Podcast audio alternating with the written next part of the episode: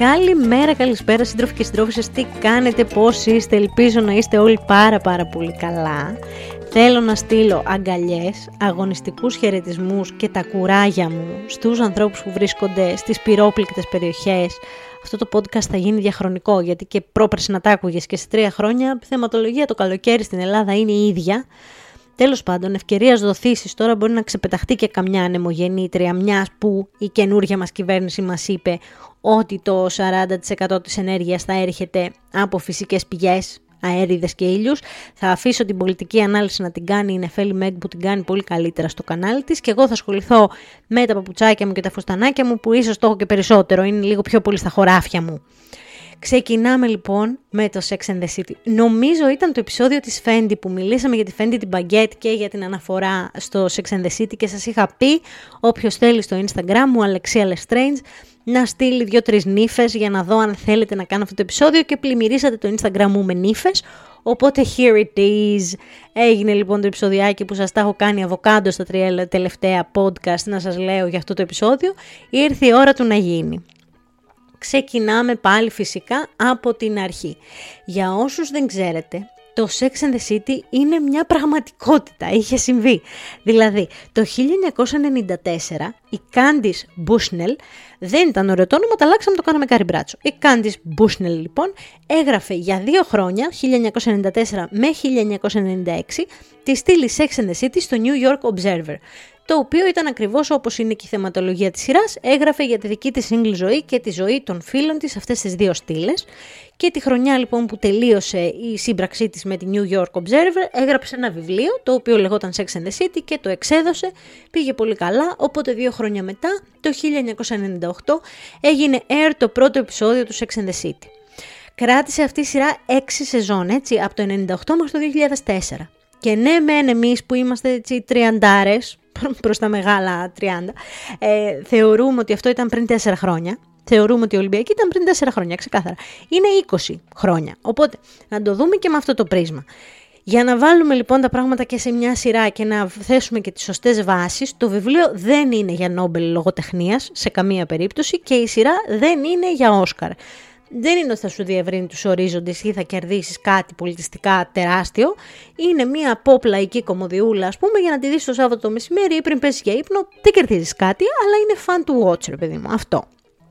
Η σειρά είχε πάρα πολύ μεγάλη επίδραση στην pop κουλτούρα, γιατί ήταν από τις πρώτες σειρές που ασχολήθηκαν με την σεξουαλικότητα της γυναίκας και με την ανεξαρτησία της γυναίκας. Μπορεί να μην φαίνεται έτσι τώρα, γιατί πολλά κομμάτια τους Sex and the City τα θεωρούμε αναχρονιστικά και θεωρούμε ότι οι γυναίκες δεν σκέφτονται έτσι πλέον, αλλά πρέπει να το βάλετε ότι αυτό έγινε το 94 με 96 και εκδόθηκε έτσι το 1998. Θέλω να ξεκινήσω με την ενδυματολόγο της σειράς, την Πατρίτσια Fields. Μπορεί να την έχει πάρει πουθενά το μάτι σας, μια κοκκινομάλα τρελή είναι, θεόμουρλη.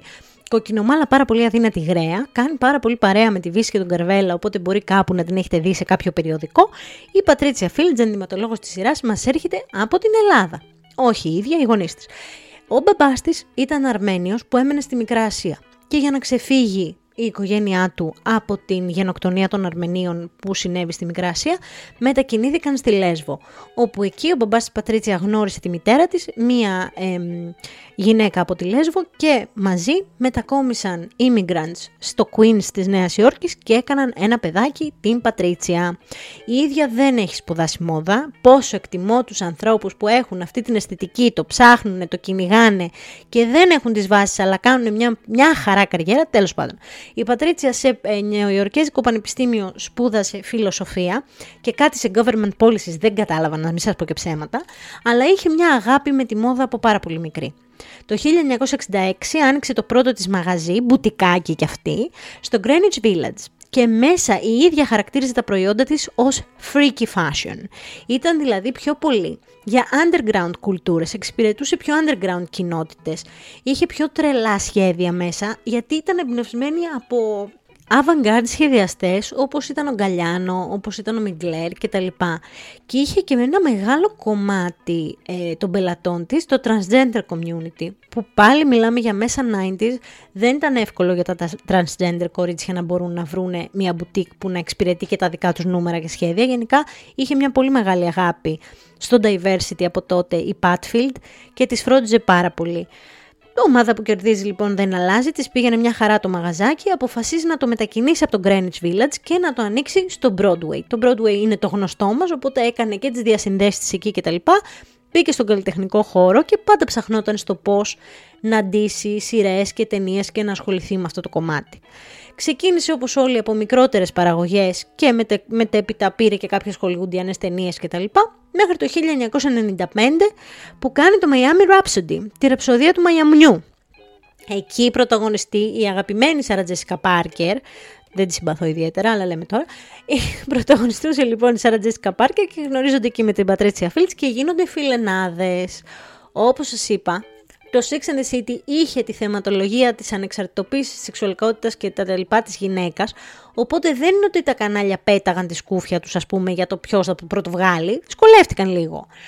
Οπότε και δεν είχε γίνει assign κάποιος μεγάλος στη λίστα για το συγκεκριμένο concept. Όχι ότι η Πατρίτσια Φιλντ δεν είχε δώσει δείγματα γραφής για καλή δουλειά, απλά δεν είχε και καμία σειρά που να είναι βασισμένη στη μόδα για να μπορέσει να πεις ότι «ΟΚ, θα τη δώσω στα σίγουρα» και λόγω του ότι ήταν φίλοι με την Σάρα Τζέσικα Πάρκερ και την πρότεινε, έτσι την πήραν στη σειρά. Θα σας πω τώρα ένα μυστικό για μένα. Έχω έτσι μια όρεξη να μοιραστώ και να τσαλακωθώ εδώ μαζί σας. Εγώ όταν ήμουν μικρή, παιδιά, δεν ήμουν το πιο ωραίο κοριτσάκι στο σχολείο, οπότε είχα ένα φοβερό pick me syndrome. Αυτό το pick me, pick me, εγώ είμαι εδώ και αυτά. Το είχα αυτό το πράγμα. Και ενώ κατάπια, νομίζω ήμουν Δευτέρα Λυκείου, κατάπια το Sex and the City 6 σεζόν σε ένα καλοκαίρι, είχα πείσει τον εαυτό μου ότι αυτή η σειρά είναι απέσια και ότι είναι πάρα πολύ κακός ο τρόπος που μας δείχνει ως γυναίκες προς τα έξω, γιατί ασχολιόμασταν μόνο υποτίθεται με τα γκομενικά μας και δεν ασχοληθήκαμε με την καριέρα μας, την καλλιέργειά μας κτλ. κτλ, κτλ. Τώρα, πρόσφατα, που το καλοσκέφτηκα, το ξαναείδα κτλ σκέφτηκα ότι μιλάμε για τέσσερις γυναίκες που ήταν πάρα πολύ πετυχημένες στο χώρο τους. Δηλαδή, η Κάρι Μπράντσο ήταν αρθογράφος σε μια εφημερίδα. Είχε μια δική της στήλη, εξέδωσε ένα βιβλίο, πληρωνόταν πολύ καλά και από το βιβλίο και από την εφημερίδα, ζούσε στο downtown Manhattan, το οποίο δεν είναι και το πιο φτηνό μέρος για να ζήσεις μόνη της χωρίς συγκάτοικο, να τα λέμε και αυτά, η Μιράντα ήταν μεγαλοδικηγόρος σε φέρμ που για να μπει ανδροκρατούμενος χώρος, για να μπεις ήταν πάρα πολύ δύσκολο. Η Σάρλοτ είχε δική της γκαλερί τέχνης, ήταν πάρα πολύ μπλεγμένη με τις τέχνες και τα γράμματα και πήγαινε και πάρα πολύ καλά η γκαλερί της θεωρητικά. Και η Σαμάνθα είχε, ήταν PR σε ελεύθερη επαγγελματίας και μετά άνοιξε και τη δική της εταιρεία με τα δικά της γραφεία PR Agency δεν ήταν και τίποτα νοικοκυρές σε απόγνωση, ας πούμε. Σε καμία περίπτωση. Δηλαδή, ήταν τέσσερις πολύ πολύ πετυχημένες γυναίκες που προφανώς στον ελεύθερο τους χρόνο και στο, στον καφέ τους και στον μπραντ τους ασχολιόντουσαν με τα γκομενικά τους, γιατί είναι και το φυσιολογικό. Απλά εκείνη την εποχή αυτό επέλεγα να δω. Δεν ξέρω αν το παθαίνετε κι εσείς, αλλά εγώ γενικά ξεχνάω όταν βλέπω κάτι ότι είναι σειρά. Δηλαδή δεν σου δείχνει όλη τη μέρα μιας παρέας. Σου δείχνει ε, ένα κομμάτι μιας συζήτησης μιας παρέας. Οπότε για να έχουν καταφέρει αυτά που έχουν καταφέρει, προφανώς και θα συζητούσαν και άλλα πράγματα, προφανώς και θα ασχολήθηκαν με την καριέρα τους και θα δούλευαν κτλ. Και, και τέλος πάντων, 30 φεύγα χρονών ήταν, είχαν κάθε δικαίωμα να ψάχνουν για τον κόμενο για να καλύπτει τις ανάγκες του και να βάλουν το κερασάκι του τέλος πάντων στην τούρτα τους. Ξαναγυρνάω εγώ στο styling, γιατί έτσι θα το πάμε. Θα σας πάω μία κρύο, μία ζέστη. Το styling του κάθε χαρακτήρα αποτυπώνει τα κομμάτια της προσωπικότητάς του. Ακριβώς όπως κάνουν και τα δικά μας ρούχα, που σας έχω πει ότι τα ρούχα μας είναι ένας τρόπος για να μιλάμε χωρίς να ανοίγουμε το στόμα μας. Δηλαδή, η Κάρη είχε αυτό το eccentric eclectic που λέμε. Ήταν εκλεκτικό και λίγο ε, πλουραλιστικό το στυλάκι της. Ήταν έτσι πιο τρελούτσικη, πιο κτλ. κτλ. Η Μιράντα φορούσε αυτά τα power suits γιατί ήταν σε έναν ανδροκρατούμενο χώρο όπως είπαμε και έπρεπε να κάνει την παρουσία της λίγο πιο αισθητή. Η Σάρλοτ το κορίτσι ήταν πιο ευαίσθητη, είχε ένα ρομαντικό ήταν λίγο πιο συντηρητική, ήταν λίγο αυτή που ψάχνει να παντρευτεί, οπότε ήταν αυτή που είχε και το, το φτιόγκο και το τούλι και το φρουφρού και λίγο πιο παστέλ, πιο απαλά τα χρώματα. Η Σαμάνθα πάλι επειδή μιλούσε συνέχεια για ζέγγς και εκεί το είχε το μυαλό της και τα λοιπά, ήταν πιο σεξι, αλλά με luxury τρόπο θα τα πούμε αργότερα. Πολλές φορές με τα, με τα κοσμήματά της σου δίνει να καταλάβεις ότι υπάρχει μια πολυτέλεια πίσω από τη χοντράδα που θα πάει να πει. Με λίγα λόγια του Κουτρούλη ο γάμος όλα αυτά τα looks της Κάρι που είναι και τα πιο ιδιαίτερα, δηλαδή εκεί που σου βγαινε με το φόρεμα και τη γόβα, μετά σου βγαινε αθλητική φανέλα Boston Celtics, μπερέ, γαλλικό, φόρμα γόβες, κατάλαβες, έκανε τέτοια κουλά. Τα looks της Κάρι έχουν πολύ πολύ μεγάλο influence στη μόδα.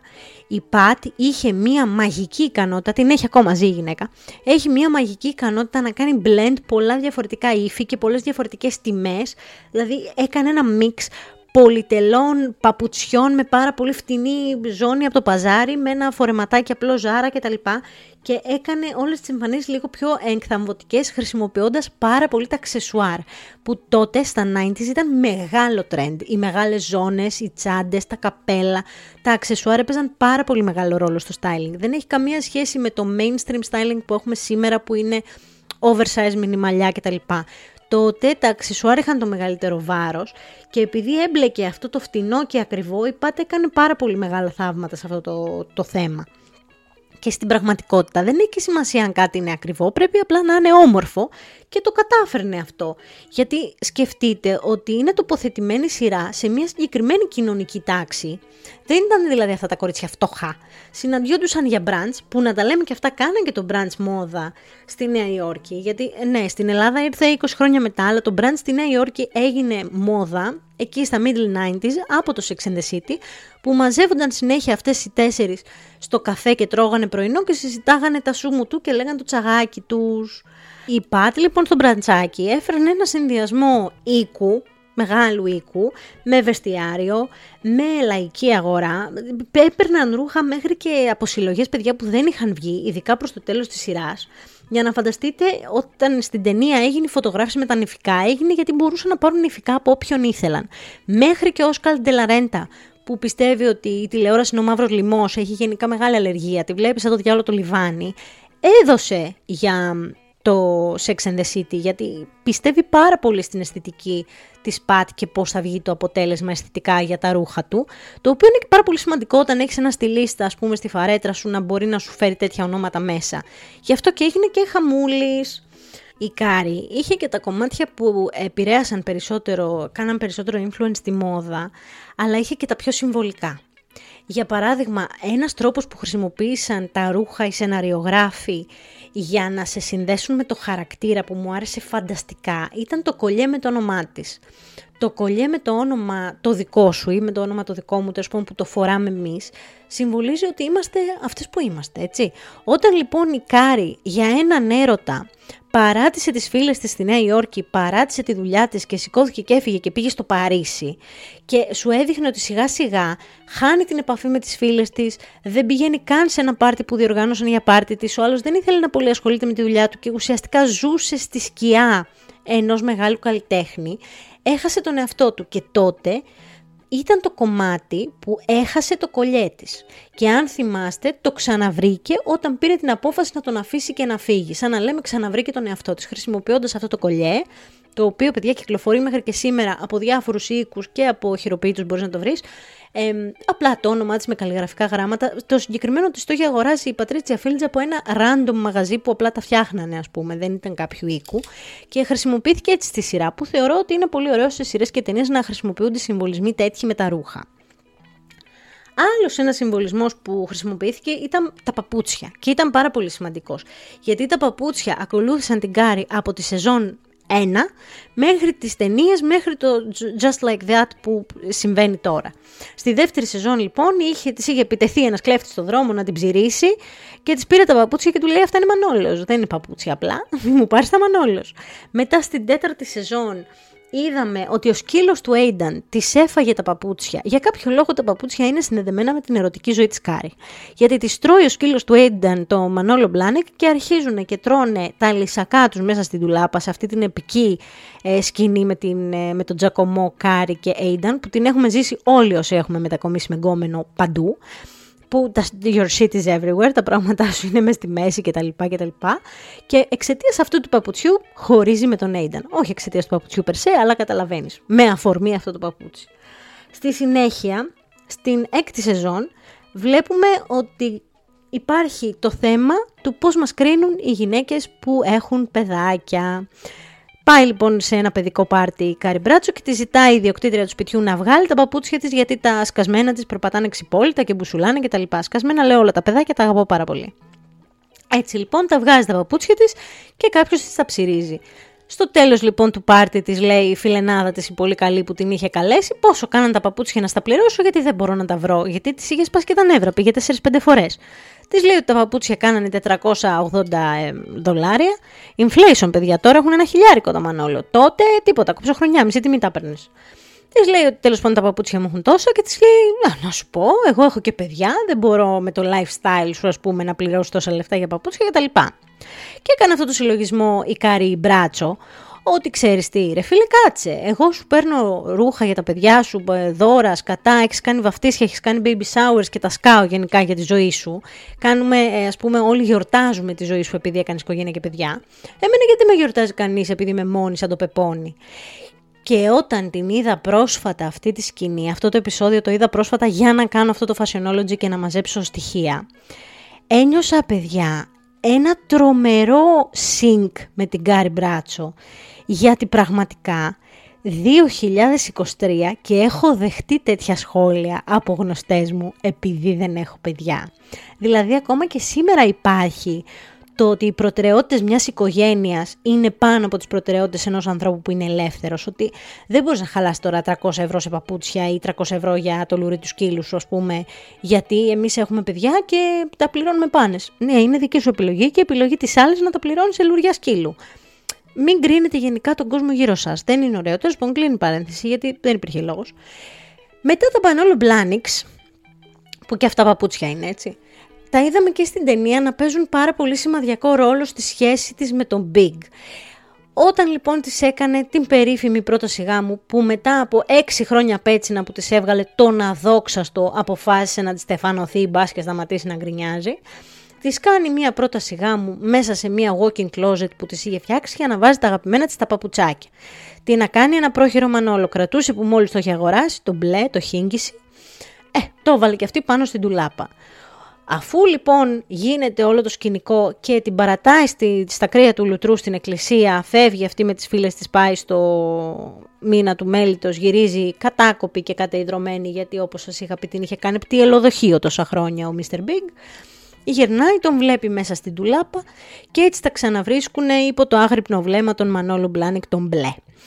Μετά παντρεύονται στο Δημαρχείο και παντρεύονται με αυτά τα Manolo Blahnik τον μπλε. Θα σας σοκάρει το πόσοι άνθρωποι έχουν αποφασίσει να παντρευτούν με αυτά τα παπούτσια επειδή το αποφάσισε η Κάρι Μπράντσο, γιατί τους είχε πάει τόσο καλά αυτός ο γάμος και αυτή η σχέση που είπαν Α τα ακολουθήσουμε κι εμείς να μας πάει καλά το κάρμα.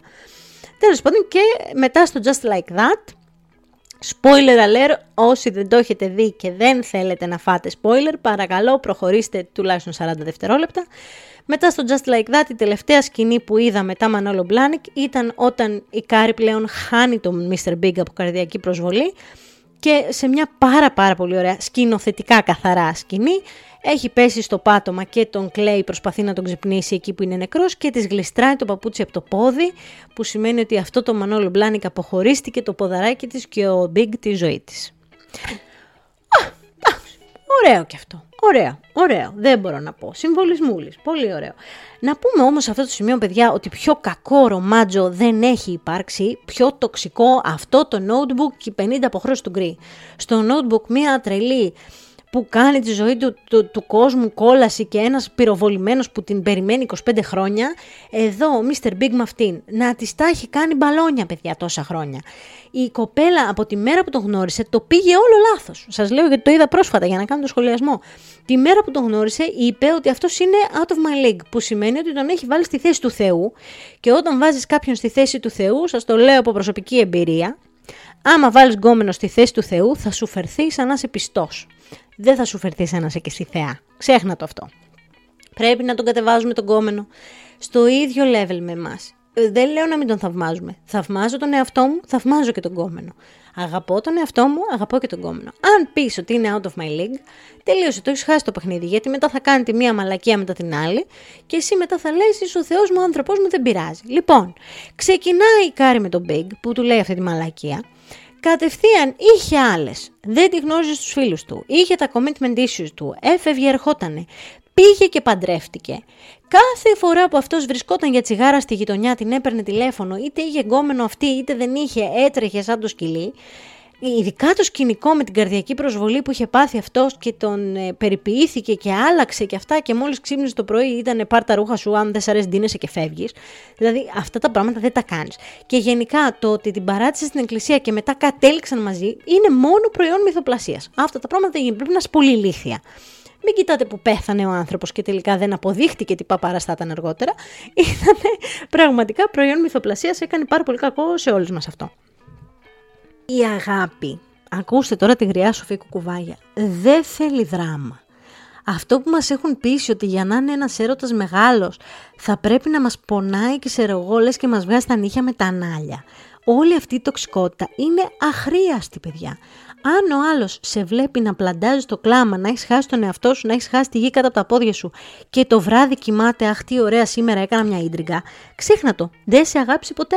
Αυτό I said what I said. Τέλος πάντων.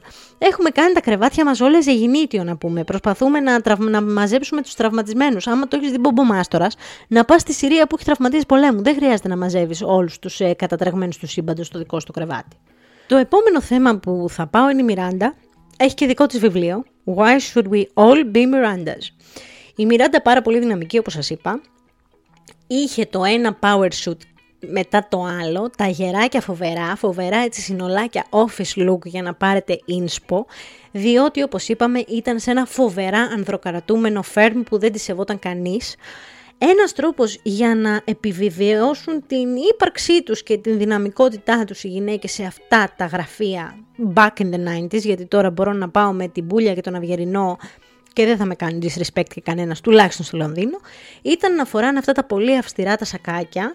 Η Μιράντα υπήρξε η πιο δυναμική και σεξι στις εμφανίσεις της και μπορούμε να δούμε ότι η μετάβασή της στο Just Like That άλλαξε πάρα πολύ και στιλιστικά.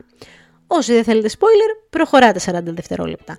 Επειδή λοιπόν ανακάλυψε μια άλλη πτυχή της σεξουαλικότητά της στο Just Like That, άλλαξε και το στυλ της, έγινε λίγο πιο χαλαρή γιατί της έφυγε όλο αυτό το βάρος και η πίεση της κοινωνίας κτλ. Και, και το στυλ της άλλαξε προς το χαλαρό πάρα πάρα πολύ άλλαξε για να δείξει ότι είναι πιο λούσενη η πλευρά της.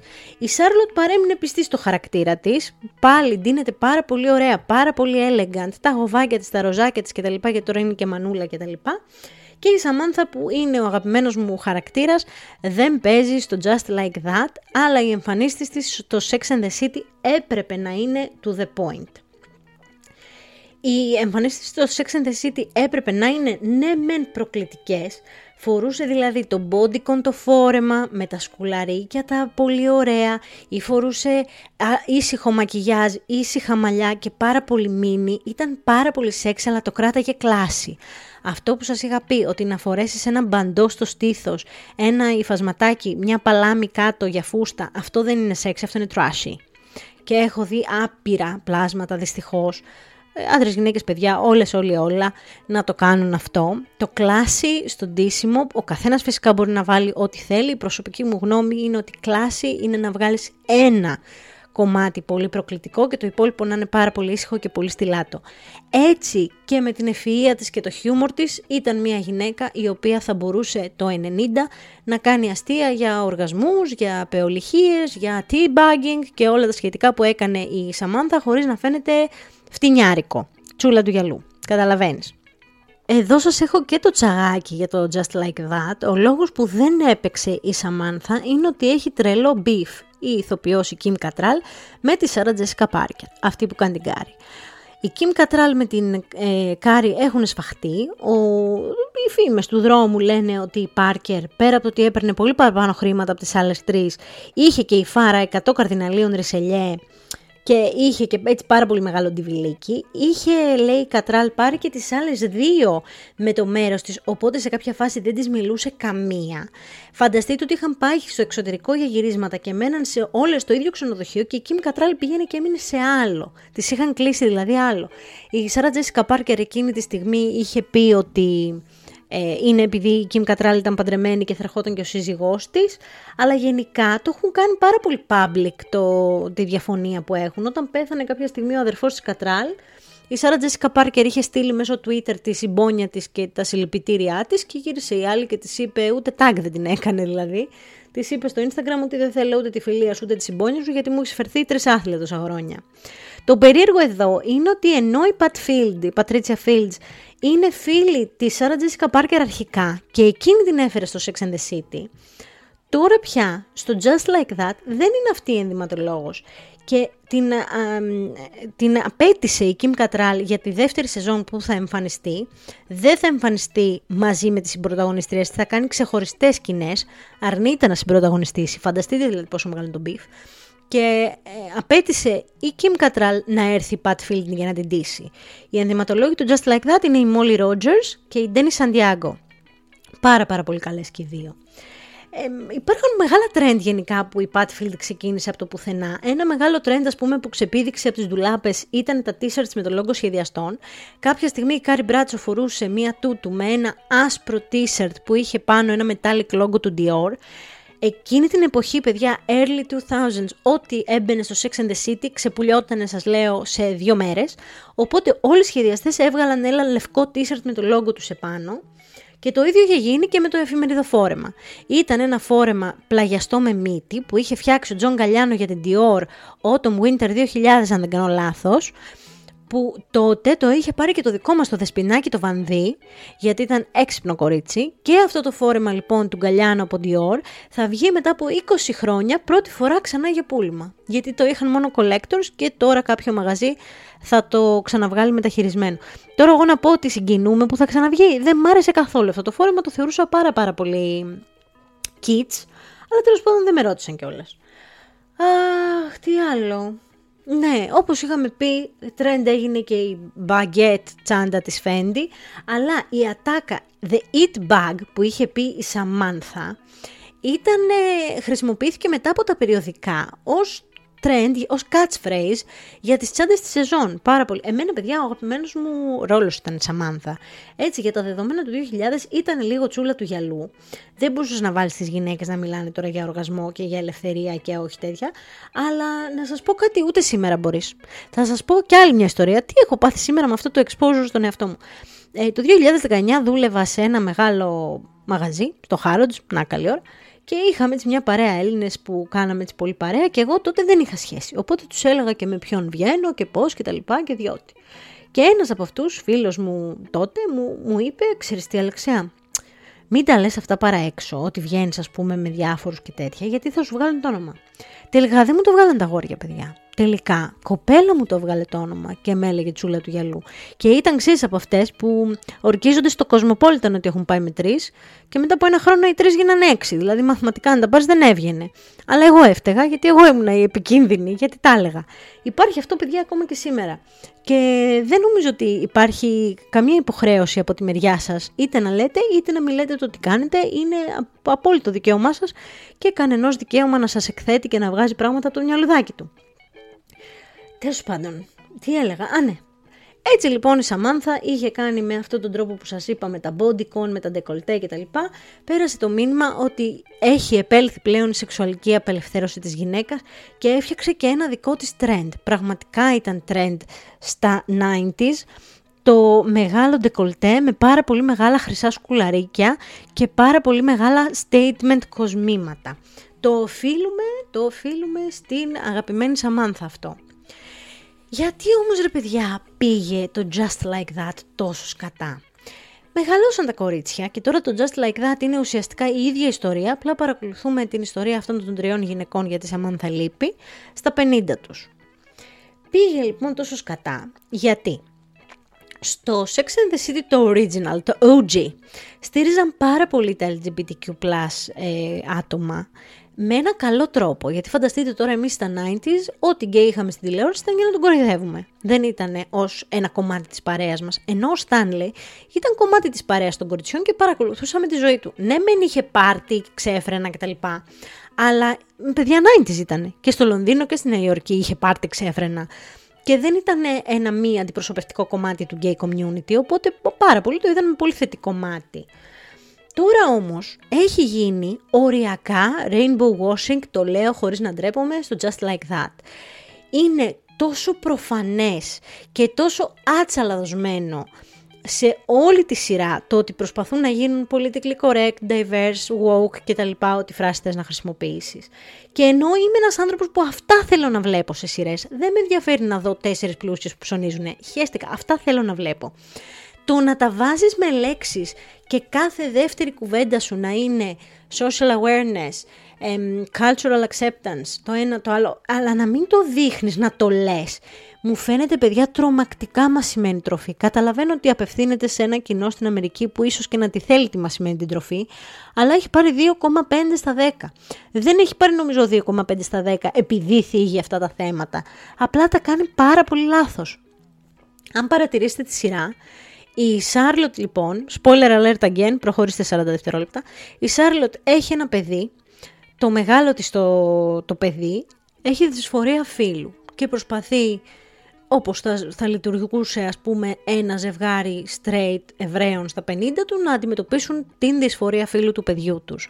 Με το acceptance που πρέπει να γίνει για τα pronouns, για το όνομα, για το κούρεμα, για τις αλλαγές στο δωμάτιό της κτλ. Η Μιράντα αποφάσισε ότι θέλει να γίνει γκέι. Κανένα απολύτως πρόβλημα. Αυτές οι δύο ιστορίες είχαν εξελιχθικά μέσα στη σειρά μια πάρα πολύ φυσιολογική ροή και είναι απόλυτα τέλειες για αυτό που θέλουν να κάνουν. Ε, παιδιά, δεν τους έφτανε αυτό. Δηλαδή, φανταστείτε ότι υπάρχει σκηνή, έχω δει όλη την πρώτη σεζόν, όχι για το Fashionology, απλά γιατί ήθελα να τη δω, ε, που παίρνει ας πούμε τις κούκλες της η Σάρλοτ που ήταν μια κούκλα κινεζούλα, μια κούκλα μαυρούλα, μια κούκλα, ε, πώς το λένε, Ινδιάνα και τις πετάει γιατί δεν είναι culturally appropriate και το εξηγεί στην κόρη της και είναι όλο τόσο πολύ επίτηδες για το acceptance και για τα views που ακόμα και άτομα του LGBTQ community που έχουν κάνει comment από κάτω και έχουν δώσει review, έχουν δώσει κακό review γιατί θεωρούν ότι είναι rainbow washing. Επίσης και minorities από κοπέλες που είναι ε, African Americans έχουν δώσει κακό review γιατί παρουσιάζουν όλες τις μαύρες κοπέλες της σειράς ε, σαν γυναίκες με μια συγκεκριμένη ιδιαιτερότητα ε, με προβλήματα να κάνουν παιδί, να είναι πάρα πολύ ελεύθερα πνεύματα και όλα αυτά. Είναι όλο πολύ επιτιδευμένο. Δεν έχει μια ροή και δεν είναι φυσικό το αποτέλεσμα. Είναι ότι το κάνουμε απλά για να το κάνουμε και να γίνουμε αποδεκτοί. Τέλος πάντων, όπως καταλάβατε, πάρα πολλοί κόσμοι θεωρεί ότι το Just Like That είναι μια κλάπα. Χαρά μου να το συζητήσουμε στο Instagram, να μου στείλετε τα μηνύματά σας. Ελπίζω η δεύτερη σεζόν να γυρίσει το τραπέζι και να το σώσει. Θέλω να σας πω λίγο και για ποιες άλλες δουλίτσες ε, έχει κάνει η Pat Field. Έτσι, για να κλείσουμε πιο ωραία το podcast με το seat sandwich. Καλό, κακό, καλό. Οπ, έκανε ένα seat sandwich. Η Pat Field λοιπόν μετά το Sex and the City έκανε το Angry Becky που είναι το αμερικάνικο Μάρια η άσχημη. Μετά από αυτό έκανε τα Confessions of a Shopaholic και το Διάβολος φοράει πράντα. Αν θυμάστε στο προηγούμενο podcast που σας είχα πει για τις ε, ενδυματολόγους κινηματογράφου, ήταν οι μόνες ταινίες μόδας που δεν έβαλα μέσα. τις έχει κάνει λοιπόν όλες η Πατρίτσια Fields. Δεν έχει να κάνει τόσο με το σουρ μεζούρ του κουστούμιου, την κατασκευή, το βεστιάριο, τη χρονολογική. όχι, έχει να κάνει με μάρκες, μεγάλους σχεδιαστές, προβολή του καταναλωτισμού και αυτά που είχαμε πει. Έχει κάνει όμως 35 ε, ταινίες και καλές. 35 ταινίες έχει κάνει η Πατρέτσια Φίλτς και κάποια άλλα project, μεταξύ των οποίων και την αλήτησα ψυχή της Ανούλας της Βύση, που όλο το βιντεοκλίπ το κορίτσι μου το έβγαλε να βγάλει με ένα φουστάνι, αλλά είχε χάρη που μου άρεσαν πάρα πολύ οι μπότες και τα βραχιόλια και δεν θα τις κρατήσω κακία. αυτά ήθελα να πω και το βουλώνω. Ναι, τέλος πάντων, έχει κάνει... Α, καλέ, ξέχασα το πιο σημαντικό. Όσοι αγαπάτε το Sex and the City, προφανώς για τους ίδιους λόγους θα αγαπάτε και το Emily in Paris. Η Πατρίτσια Fields κάνει το Emily in Paris με πάρα πάρα πολύ ωραία ρούχα. Έχει βάλει μέσα και Βασίλη Ζούλια σε κάποιες εμφανίσεις που μας άρεσε πάρα πολύ και νιώσαμε έτσι και μια εθνική υπερηφάνεια για τους δικούς μας μεγάλους ε, σχεδιαστές. Γράψτε μου στο Instagram αν θέλετε να σας κάνω και Έλληνες σχεδιαστές. Θα χαρώ πάρα πάρα πολύ. Καλό καλοκαιράκι παιδιά από μένα. Θα τα πούμε 6 Σεπτεμβρίου με το podcast που μου ζητάτε ε, τον πιο ωραίο, σεξι, νέο και τα λοιπά σχεδιαστή που μου τον ζητάτε διακαώς. Θέλω πάρα πολύ να μου στείλετε μήνυματα στο Instagram να μου πείτε αν θέλετε να κάνω και Έλληνες σχεδιαστές ή τέλος πάντων να συζητήσουμε για το Sex and the City, να μου κρατάτε συντροφιά αυτό το καλοκαίρι. Θα τα πούμε εμείς στις 6 Σεπτεμβρίου. Σας φιλώ γλυκά στα μούτρα. Γεια σας.